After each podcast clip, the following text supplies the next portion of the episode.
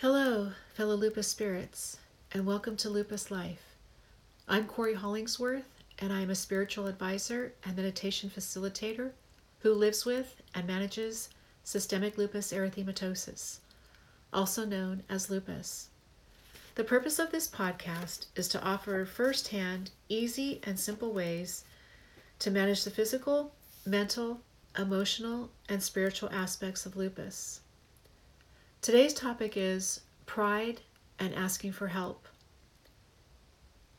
This topic comes up for me because day before yesterday, I had an experience that created tears. We have been experiencing some cold weather where I live, and so my body has responded with pain. You know, if you live with lupus, that pain is part of our everyday lives most of the time. And I usually have a baseline of pain that I consistently experience just day to day. And the past probably four or five days, that baseline has been increased due to hail, rain, low temperatures. And so I've experienced the most pain in my hands and my elbows. I've been wearing a compression sock on my elbow for about four days in a row now, just so that I can function on the planet.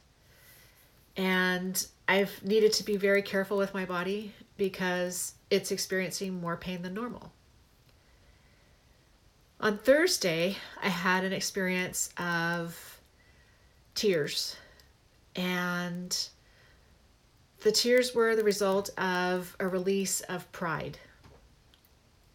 And the story goes I was at a pet store and I was able to lift a 50 pound bag of cat litter and put it into the cart I went to the checkout stand, had the bag scanned, paid for it, and walked out to my car. When I opened the trunk, I turned around to lift this 50 pound bag of cat litter and put it into my car, and I honestly could not even budge the bag. So my first thought was, well, this is ridiculous. I just lifted this same bag less than 10 minutes ago and was able to get it into the cart. In hindsight, I do recognize that removing a bag from a shelf and putting it into a cart requires a little bit different effort than taking the same bag out of the cart. Needless to say, I was standing by my car and I was thinking, I got to get this thing into my car. I, I got to get this bag of cat litter into my car. And so I took a deep breath and I attempted to once again lift a 50 pound bag of cat litter and put it into my car. Only I was not able to do that. I could not even barely budge the bag. And I, I tend to be pretty persistent and I don't like when my body does not work properly. I tried one more time and I just had to surrender to the fact that there was no way on earth that my body, with the amount of pain that I was experiencing and the inability to just lift anything in that moment, I, I just had to accept that that I was going to need to ask for help. And I am learning through time and experience and living with lupus that it is okay to ask for help. So I left my cart with the 50 pound bag of cat litter next to my car and I walked into the store, asked an associate to come out and help me, and was very fortunate that someone was readily available. She, the associate came out and lifted the bag into my lifted the bag out of the cart and put it into my car. And I thanked her, felt really grateful that someone was able to help me. And then I got into my car, put the keys into the ignition, and felt tears rolling down my face. On just, just not like a you know flood, but enough where I felt the actual tears coming down my cheeks and dripping onto my chin and onto my neck. So I had a moment, and that moment was the release of my pride.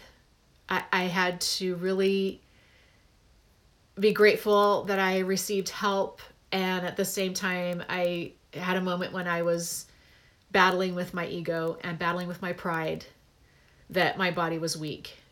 And I don't like my body being weak. I don't think any of us like when our body feels weak.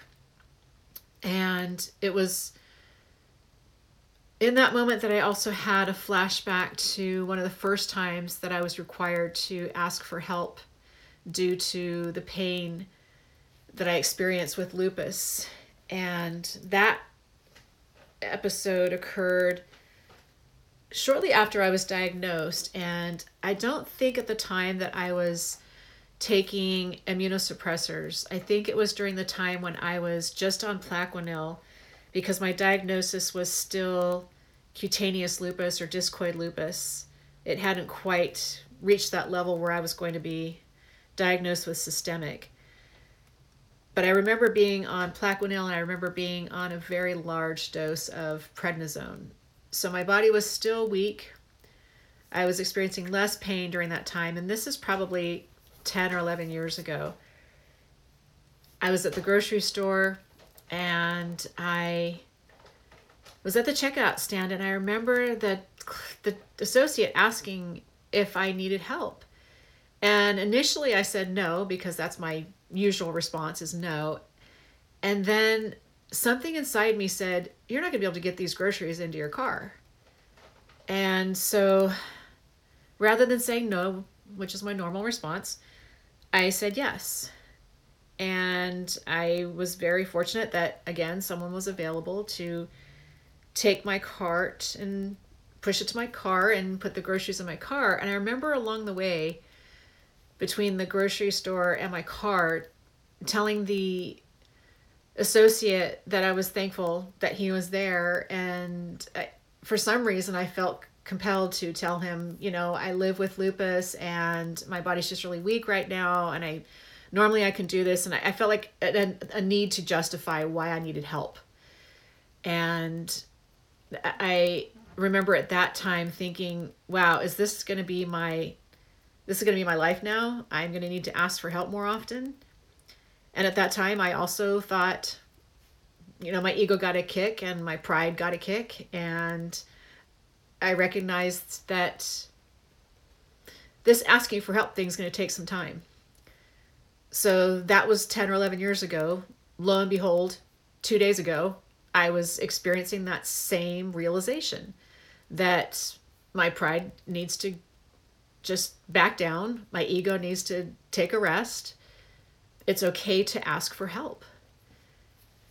This is an ongoing lesson for me. I'm going to be honest. I'm pretty strong willed when it comes to my independence and my ability to take care of myself. I hope that this helps you to recognize that your pride's going to take a hit, your ego's going to take a hit, and the overarching lesson and theme of this is it's okay to ask for help. And for me, three days ago, it caused tears. 10 years ago, it caused me to feel like I needed to justify why I was asking for help. It's a process, it's an ongoing process. And I hope one day I'm able to surrender to it and not feel like I have to justify my need to ask for help or not to have tears rolling down my face when I do ask for help. I would like to thank you for joining me, and I would love to hear from you. What do you do when you need to ask for help? Is it a problem for you? Are you okay with it? I'd love to know what you are experiencing with this process of asking for help. As a reminder, I have two books on Amazon. The first one is titled Little Lupus Spirit Book, The link for that on my website can be found in the description for this episode. My second book is Reconnecting with Your True Self. And again, both of those can be found on Amazon and on my website. I can be reached on my website at coryhollingsworth.wixsite.com. I look forward to connecting with you again next week. Please feel free to follow Lupus Life Podcast. Have a beautiful day and have a beautiful week.